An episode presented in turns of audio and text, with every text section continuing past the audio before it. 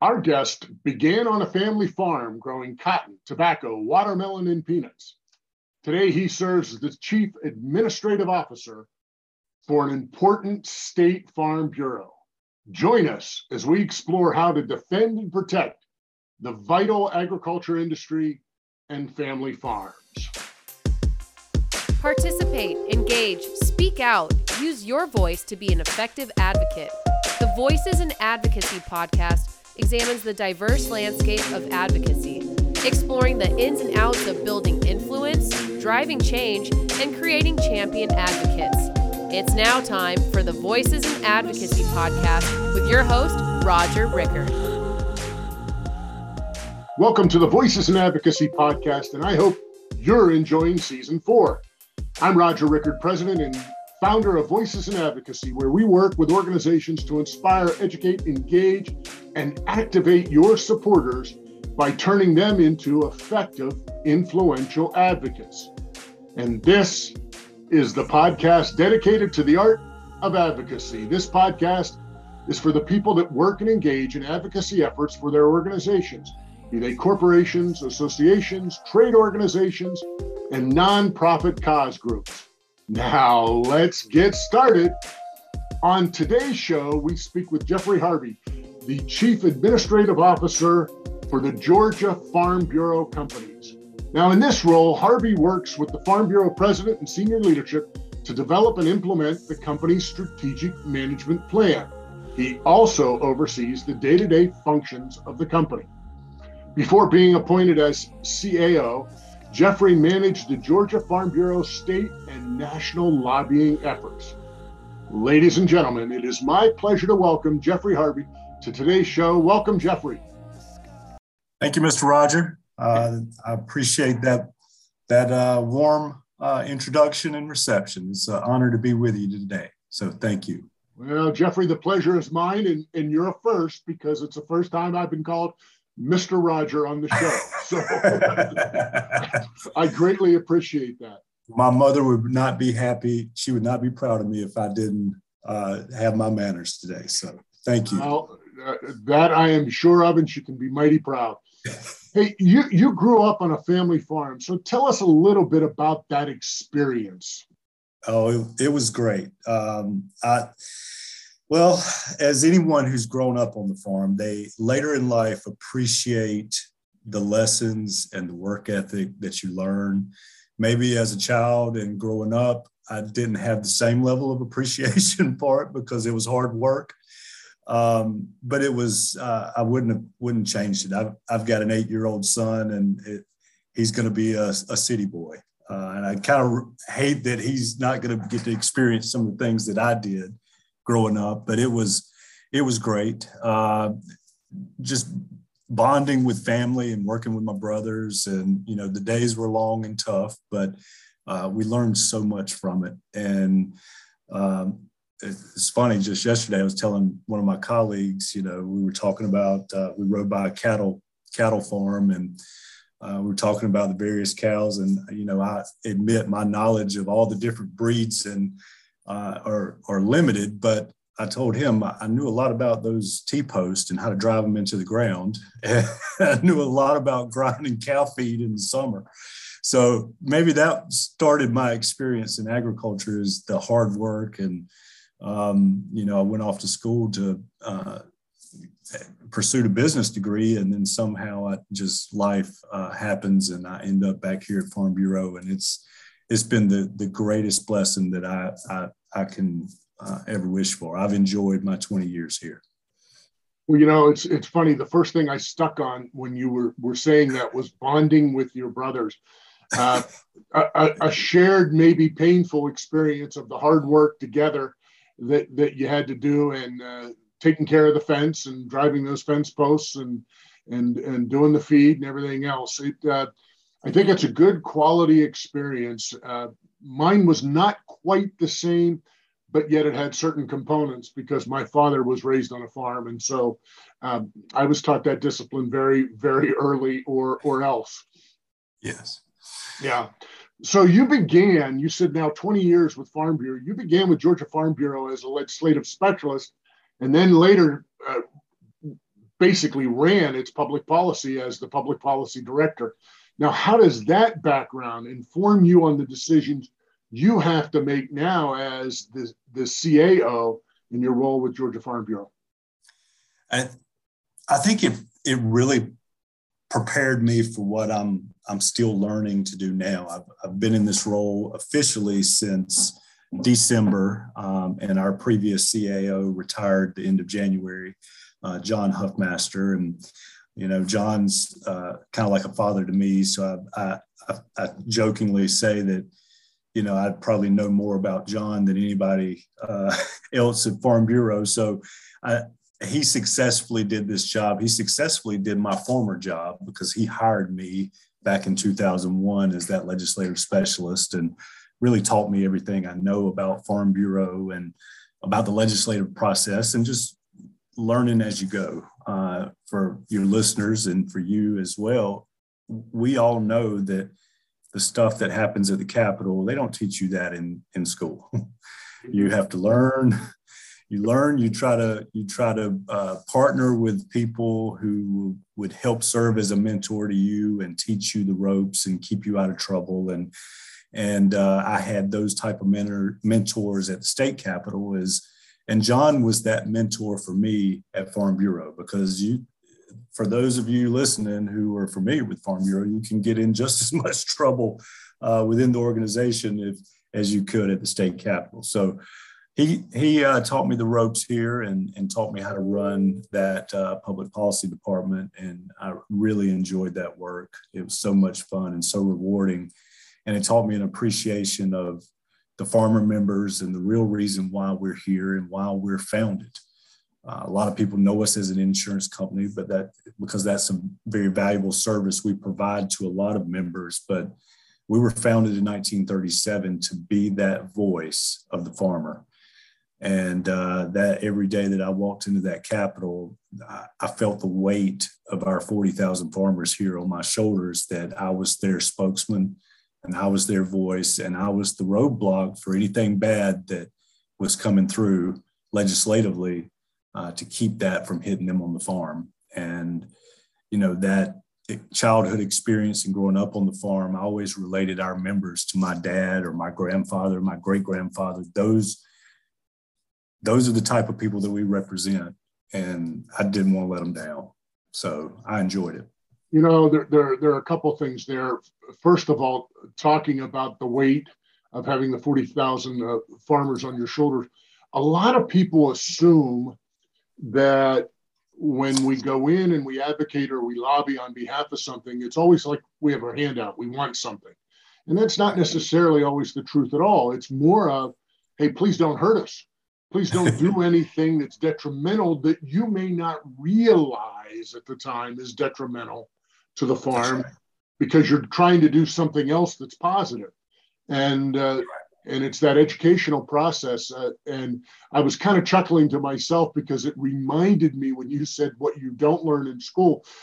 It reminded me of uh, I worked in the Senate of Pennsylvania as a young man, and boy, do your eyes get opened quickly. And I mean literally like day three after I figured out where my desk was and where to go get lunch. After that, uh, it, boy, uh, you wake up real quick to the activity that's that's going on in the tug and pull of all different types of people. Right. Yeah. And you say to yourself, well, they didn't teach me that in Poli Sci 101. So, or 201 uh, or 301 or 401. Right. I mean, right. it's, a, it's a different thing. So, with that, and and having had John as your mentor the whole way through all this process, what are you the biggest challenges that you have today in your job? I think the biggest challenge is probably membership.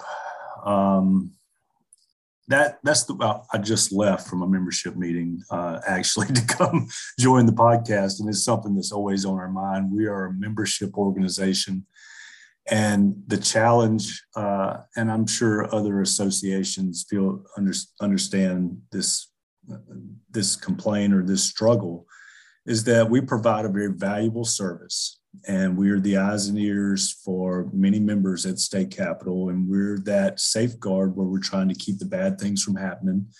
And a lot of times, if we do our job well, you never even know that this was a concern.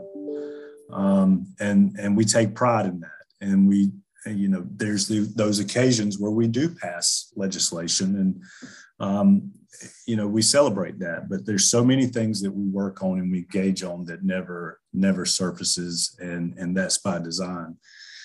Um, so that and maybe I, need. I think you're right. I, I, mean, I, I, I think you're absolutely right. Membership's always a concern. A because that's who you're serving, and right. so one way or the other, you want to be able to serve them correctly and meet their needs, uh, so that it validates their engagement and their involvement as a as a member of your organization.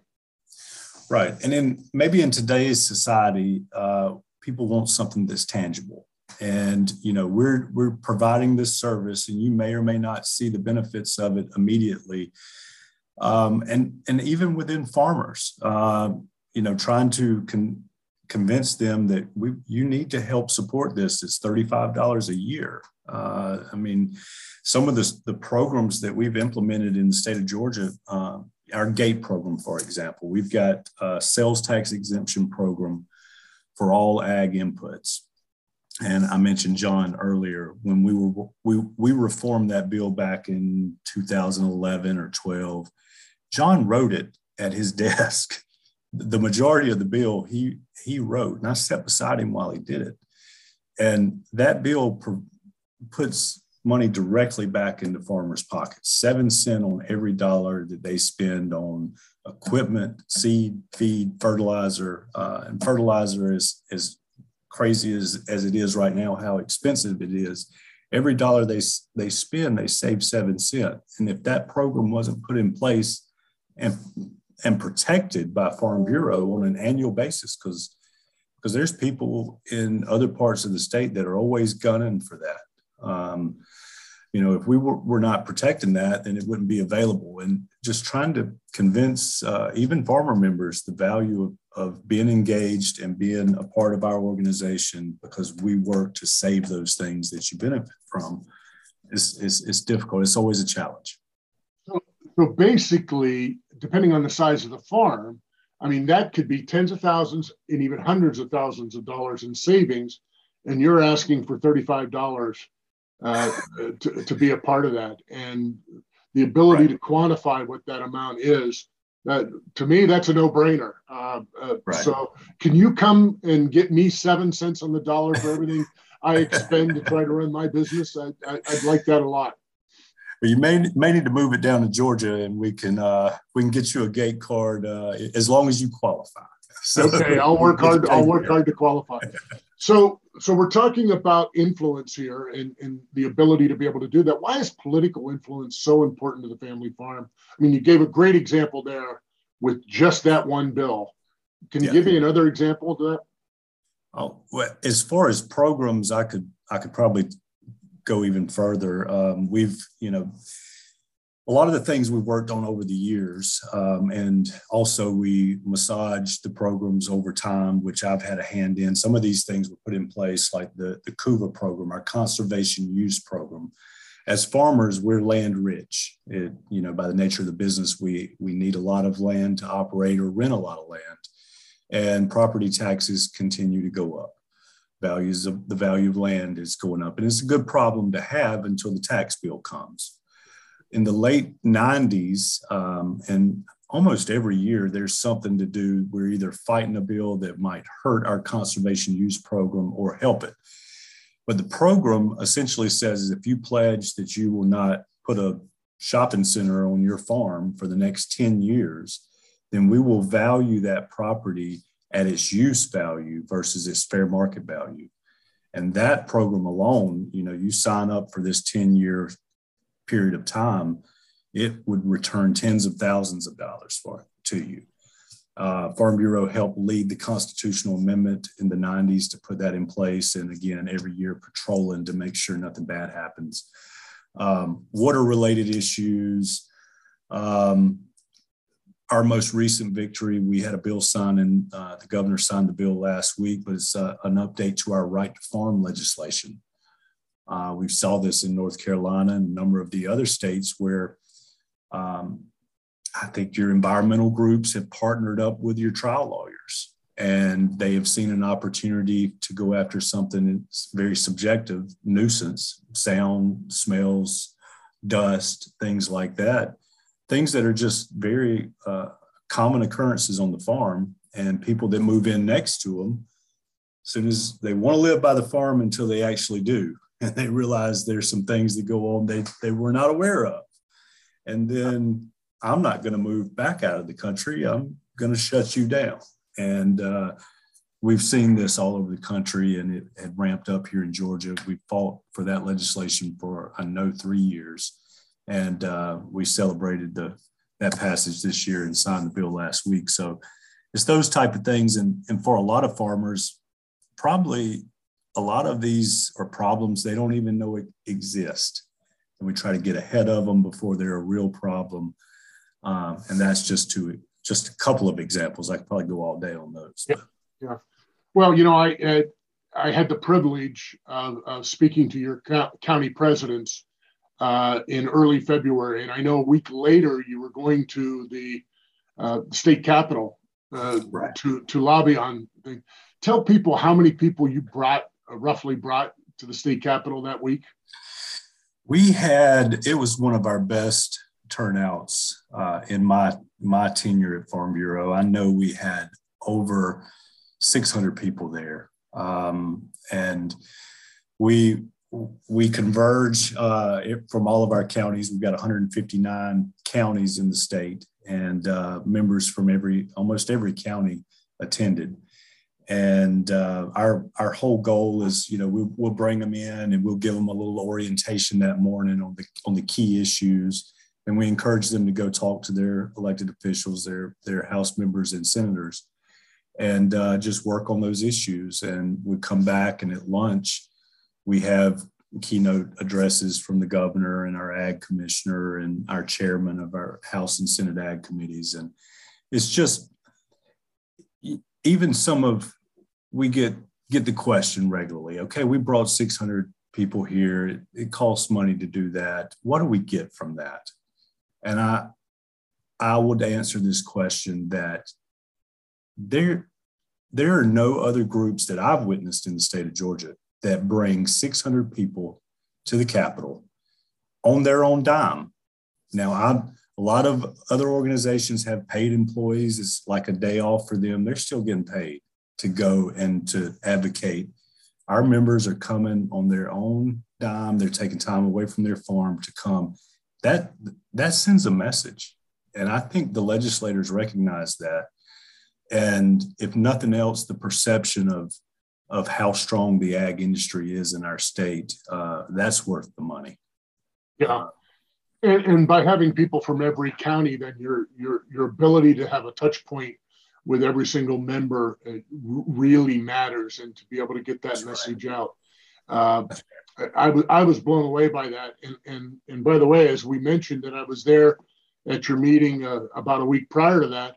Uh, you know, you had the people that were at that meeting writing the notes uh, and the postcards yes. and getting ready for that. And I'm coming to see you, and I'll, you know, and I'll, I'll I'll see you and have an opportunity to chat with you.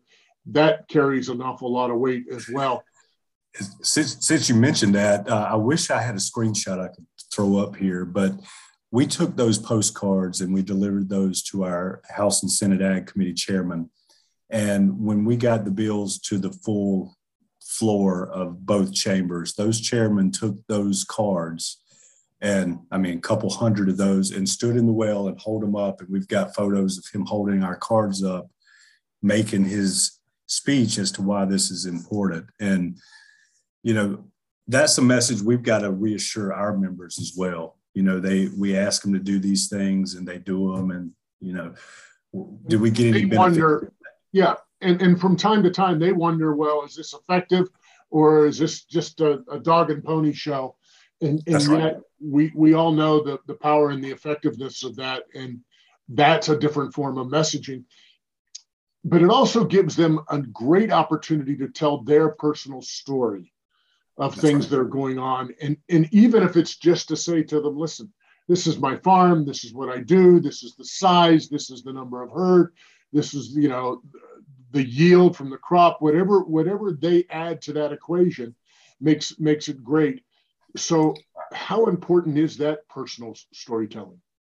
It's it's tremendous, and what, and I know you've spent a career uh, examining the best ways to communicate and to advocate uh, elected officials, and there's there's various ways to do it, as you, as you know, and early on we ventured down this road of okay, we've got forty thousand farmers in this state. If we could just get them to engage in any way, that could that will really move the needle. Um, you've been in elected officials' offices when their administrative assistants' phones are ringing, the emails are blowing up. If it it gets their attention, and that immediately gets the members' attention. So, our our initial approach was okay. Let's let's go down this route I don't love form letters, but they get attention. And I think there's a time for doing that.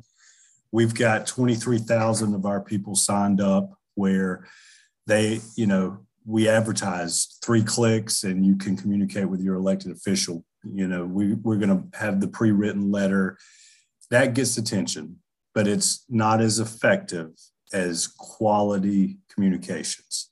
So we we we think of it in terms of quantity and quality. And you know, when you're in the last day and you need a big push the day before the bill is scheduled for a vote, yeah, you can push the button and get 23,000 or or activate the email campaign. And that's good to hopefully push you over the edge. But you never get to that point without quality communications. And our goal is to to, to work with our members and we start with young farmers. And everyone we talk to the, the goal is to develop that personal relationship where i can pick up my cell phone and i can text my elected official and they know we've got a relationship. And there's a communication there. They're very busy. You don't need to call them and keep them on the phone for 45 minutes. You can sometimes you can do that in the off season and develop that relationship for when you need to activate it.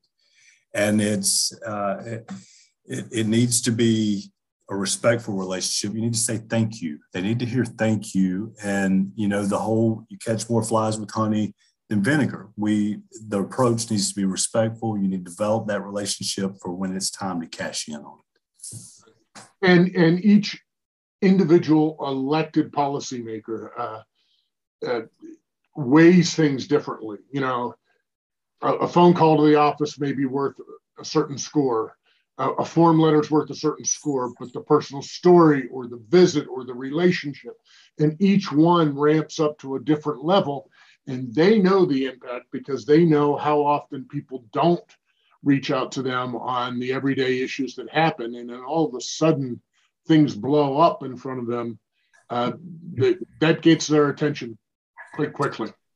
And and I've seen it blow up in the offices. I've been sitting in there, and me, the common person may think blow up is 150 phones. I mean, the phones constantly. It may take four or five key people. Maybe sometimes not even that many. And then their minds, they get real they get right. real squirrely, is what I would say. I mean, they get ner- it makes them nervous, That's right. gets their attention, and they think this is a big issue. I've gotten four calls from people that I respect and have a relationship with, that is, is it's almost that's all it takes to move the needle. That's and right. in their mind, that's blowing up, but it's not much. That's right. You're you're absolutely right. People don't realize that it it doesn't take hundreds of thousands or millions.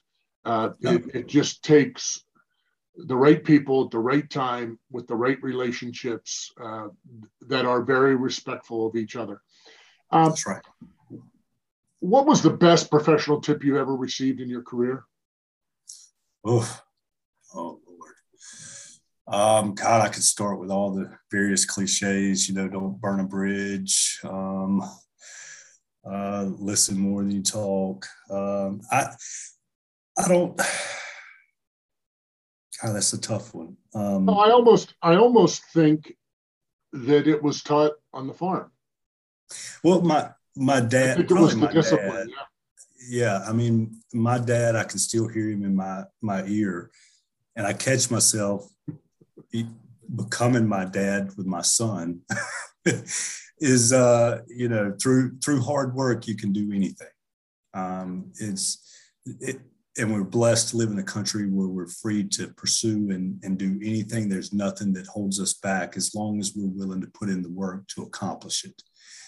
And, you know, maybe that's, I guess if there's ever been something that's, that I've tried to live my life by, that's been the most helpful because I, I'm not the smartest guy in the room. I, and you probably would agree with that already, but I, I'm not afraid to put in the work. And uh, I think most anybody that's willing to, to do those, put in what it takes to get there can accomplish anything. And it's the same thing with advocacy.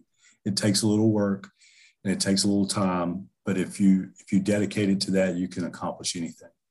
So, so speaking of advocacy, as we're getting ready to close this down, what's the first thing that comes to mind when you think of the word advocacy? I think lobbying, just because I've, I've, you know, I've been a registered lobbyist for 20 years. Um, it's it's probably the more politically correct way of saying lobbying. Um, when when I was you, know early in my career, and people would ask me, "What do you what do you do for a living?" and well, I work in governmental affairs. Blah blah. They don't understand what that is, and you just say lobbyist, then sometimes I'd have to apologize, or it's it's ranked somewhere in there between uh, used car salesman and uh, trial lawyer, you know. But um, I think advocacy is a good way of saying lobbying. Um, yeah. yeah, you're using your voice as you started the show with talking about that. You know, time flies when you have a great guest, Jeffrey, and I, I I know you're a busy, busy man, and I really appreciate that. Any final thoughts? Anything you'd like to add? Um, just thank you. Number one, thank you. And I appreciate this opportunity. I appreciate the, the opportunity to talk a little bit about Farm Bureau as an organization and how instrumental I think over hit over time we have been in crafting policies and positions that have helped all of us on the farm um, and in agriculture. And I guess the the importance of that is and how it relates to everyone because we all eat, uh, we all wear clothes that a lot of them are made out of cotton. We live in houses that are made from wood products. We need agriculture in our lives every day. And um, I, I, think through Farm Bureau, we, we help preserve a lot of the things that people take for granted. Um, so um, I appreciate the opportunity to talk a little bit about what we do and what we've done over the years and, and about the organization. So thank you, Mr. Roger. You're more than welcome, Mr. Jeffrey. Uh, uh, how can people reach Georgia Farm Bureau for more information?